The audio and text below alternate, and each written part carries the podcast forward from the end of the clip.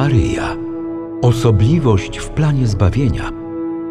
Uroczystości maryjne, modlitwy, apel jasnogórski. Marialis Cultus. Kult Matki Bożej.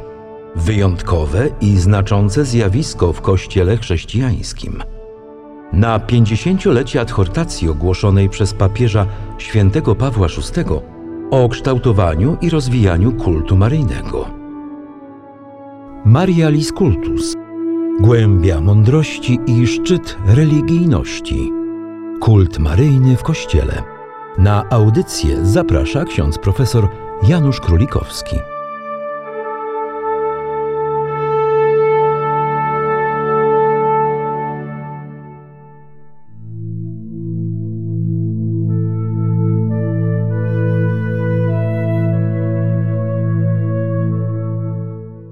Dziewica rodząca. Gdy mówimy o Maryi, zazwyczaj dodajemy do jej imienia tytuł Boga Rodzica, Matka Boża. Samo zwracanie się do niej po imieniu, bez uwzględnienia jej funkcji macierzyńskiej, wydaje się nam obce i zdaje się takiemu mówieniu brakować czegoś bardzo zasadniczego. Nie chodzi w tym przypadku bynajmniej tylko o jakieś przyzwyczajenie, ale o dobrze uzasadnioną tradycję myślenia i odczuwania religijnego. Ten sposób mówienia wynika przede wszystkim z faktu, że Maryja jest rodzicielką. Zrodziła bowiem Syna Bożego, który stał się człowiekiem. Sięgając do Nowego Testamentu, widzimy bardzo wyraźnie, że ewangeliści sytuują swoje opisy, w których pojawia się Maryja, perspektywie jej funkcji macierzyńskiej w stosunku do Jezusa. Nigdzie nie pojawia się ona sama. Nie ma opisów, które zostałyby jej tylko poświęcone. Nie mamy na przykład niczego na temat jej wyglądu czy jej osobistego życia, co mogłoby być dla nas bardzo ciekawe czy nawet pouczające. Pozostaje ona w relacji do Jezusa Chrystusa. Nasza wiara bardzo wcześnie odwołała się więc w opisie Maryi i jej życia do syntetycznego tytułu Teotokos, to znaczy Boga Rodzica, niejako streszczając jej misję i tajemnicę.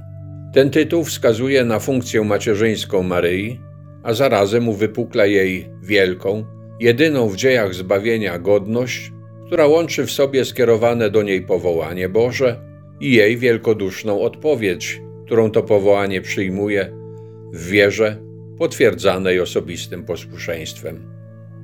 Papież święty Paweł VI, nawiązując bezpośrednio do tych faktów związanych z Ewangeliami i z tradycją kościelną, w adhortacji Marialis Cultus nazywa Maryję dziewicą rodzącą. Potwierdza w ten sposób, że macierzyństwo Maryi ma wymiar osobowy i czynny, bo to ona rodzi Chrystusa. Nie jest jakimś biernym narzędziem działania Bożego, które przechodziłoby jakby obok niej, ale jest matką w najbardziej właściwym znaczeniu. Odwołując się do dziewictwa Maryi, papież zaznacza równocześnie, że jej macierzyństwo ma charakter cudowny, co wyraża, że jest ono wzniosłe i nadzwyczajne, a tym samym wskazuje, że rodzący się Jezus jest kimś najbardziej wyjątkowym. On jeden narodził się z dziewicy, a ten cudowny fakt ma swoje źródło w nadzwyczajnym działaniu Ducha Świętego. Papież Paweł VI mówi więc, że macierzyństwo Maryi jest jedyne w swoim rodzaju i podziwu godnym. Podkreślenie specyfiki macierzyństwa Maryi nadaje całkowicie nową, to znaczy boską perspektywę naszemu spojrzeniu na nią i domaga się, by w tej perspektywie szukać także konsekwencji jej macierzyństwa a zwłaszcza jego rozciągania się na tajemnicę Kościoła. Zrodzenie Jezusa, który jest głową Kościoła, niemal automatycznie każe nam widzieć macierzyństwo Maryi w relacji do ciała Chrystusa, którym jest Kościół, a więc w relacji do każdego z nas, którzy jesteśmy członkami Kościoła.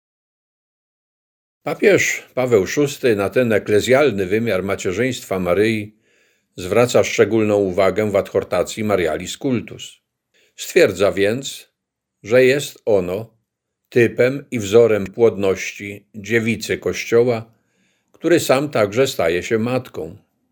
Kościół, pełniąc swoją misję zbawczą, jest rzeczywiście matką, ponieważ sakramentalnie rodzi do nowego życia dzieci, które są dziećmi Boga. Jest oczywiste, że chodzi w tym przypadku o zrodzenie całkowicie szczególne, to znaczy duchowe. Jako takie dokonuje się ono za pośrednictwem przepowiadanego słowa i za pośrednictwem sakramentu chrztu, przez który to zrodzenie staje się jakby ciałem w konkretnych ludziach. Jak w przypadku Maryi, to zrodzenie dokonuje się mocą Ducha Świętego. Dlatego Paweł VI trafnie podkreśla, że Kościół w sakramencie chrztu przedłuża dziewicze macierzyństwo Maryi. Warto przytoczyć tutaj także wypowiedź papieża świętego Leona Wielkiego, na którego powołuje się Paweł VI. W jednym z kazań tak wyjaśniał on swoim słuchaczom. Początek życia, jaki Chrystus wziął w łonie dziewicy, umieścił w źródle chrzcielnym. Dał wodzie to, co dał matce, albowiem moc Najwyższego i osłona Ducha Świętego, która sprawiła, że Maryja porodzi Zbawiciela, sprawia, że woda odradza wierzącego. W teologii, mówiąc o Kościele i jego specyfice, często zwracamy uwagę, że jest on jakby przedłużeniem wcielenia Syna Bożego, że jest on Synem Bożym rozciągającym się w dziejach. Jest więc w pełni uzasadnione, aby połączyć to przedłużanie się wcielenia i widzieć je zarazem w ścisłym związku z Maryją, która stoi u jego początku, z oddaniem mu siebie, swojego ducha i swojego ciała, aby rzeczywiście mogły w Kościele, na mocy dzieła Chrystusa i pod wpływem Ducha Świętego, rodzić się coraz to nowe dzieci Boże i wchodzić w dzieje nowe pokolenia chrześcijańskie.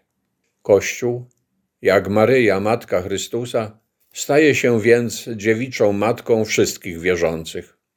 Nawiązując tutaj do wypowiedzi Pawła VI i do tradycji kościelnej, możemy wyciągnąć jak najbardziej uprawniony wniosek, że nasza pobożność maryjna zakorzenia się w sakramencie chrztu. Tak widział pobożność maryjną zwłaszcza święty Ludwik Maria Grignon de Montfort, autor traktatu o prawdziwym nabożeństwie do Najświętszej Maryi Panny. Na ten fakt zwracał uwagę papież święty Jan Paweł II, który w swojej pobożności maryjnej czuł się szczególnie związany z tym dziełkiem świętego Ludwika. Chrzest dokonuje wewnętrznego upodobnienia człowieka do Jezusa Chrystusa, a jego matka pokazuje nam, w jaki sposób to upodobnienie konkretnie przeżywać, a zwłaszcza podpowiada nam, żeby opierać się na wierze. W liście do rodzin monfortajańskich z okazji 160. rocznicy opublikowania jego traktatu święty Jan Paweł II pisał: Możemy zaobserwować, że również święty Ludwik Maria w swoich pismach kładzie akcent na żywej wierze Matki Jezusa w drodze od wcielenia aż po krzyż. Maryja jest dzięki swej wierze modelem i prawzorem Kościoła. Święty Ludwik Maria wyraża tę myśl, posługując się różnymi środkami, ukazując czytelnikowi cudowne skutki doskonałego nabożeństwa do Maryi. Im bardziej zatem pozyskasz sobie życzliwość tej pani dostojnej i panny wiernej, tym więcej posiądziesz wiary we wszystkim. Wiary czystej, która sprawia, iż nie będziesz dbał o to, co schlebia uczuciu, lub odznacza się niezwykłością, wiary żywej i ożywionej miłością, która sprawi, iż pobudką wszystkich Twych czynów stanie się czysta miłość. Wiary mocnej i niezachwianej jak skała, dzięki której trwać będziesz niewzruszony i niezłomny wśród burz i zawieruchy. Wiary czynnej i przenikliwej, która niby klucz cudowny umożliwi Ci wstęp do wszystkich tajemnic Chrystusowych pozwoli ci wniknąć w ostateczne rzeczy człowieka, a nawet w samo serce Boga. Wiary mężnej, dzięki której bez wahania podejmiesz się wielkich rzeczy dla Boga i zbawienia dusz, i sprawom tym szczęśliwie podołasz.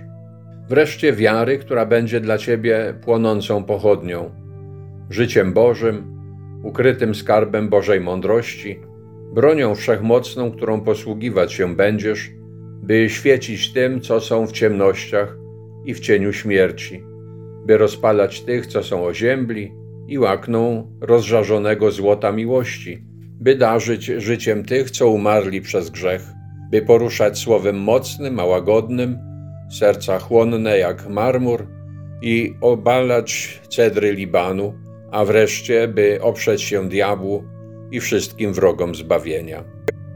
Gdy zatem kontemplujemy Maryję jako dziewicę rodzącą, widzimy w niej zarówno to, że jest w relacji do Jezusa Chrystusa Bożą Rodzicielką, ale widzimy i to, że jest naszą duchową matką, która współdziałała i stale współdziała w rodzeniu nas do świętości w Kościele.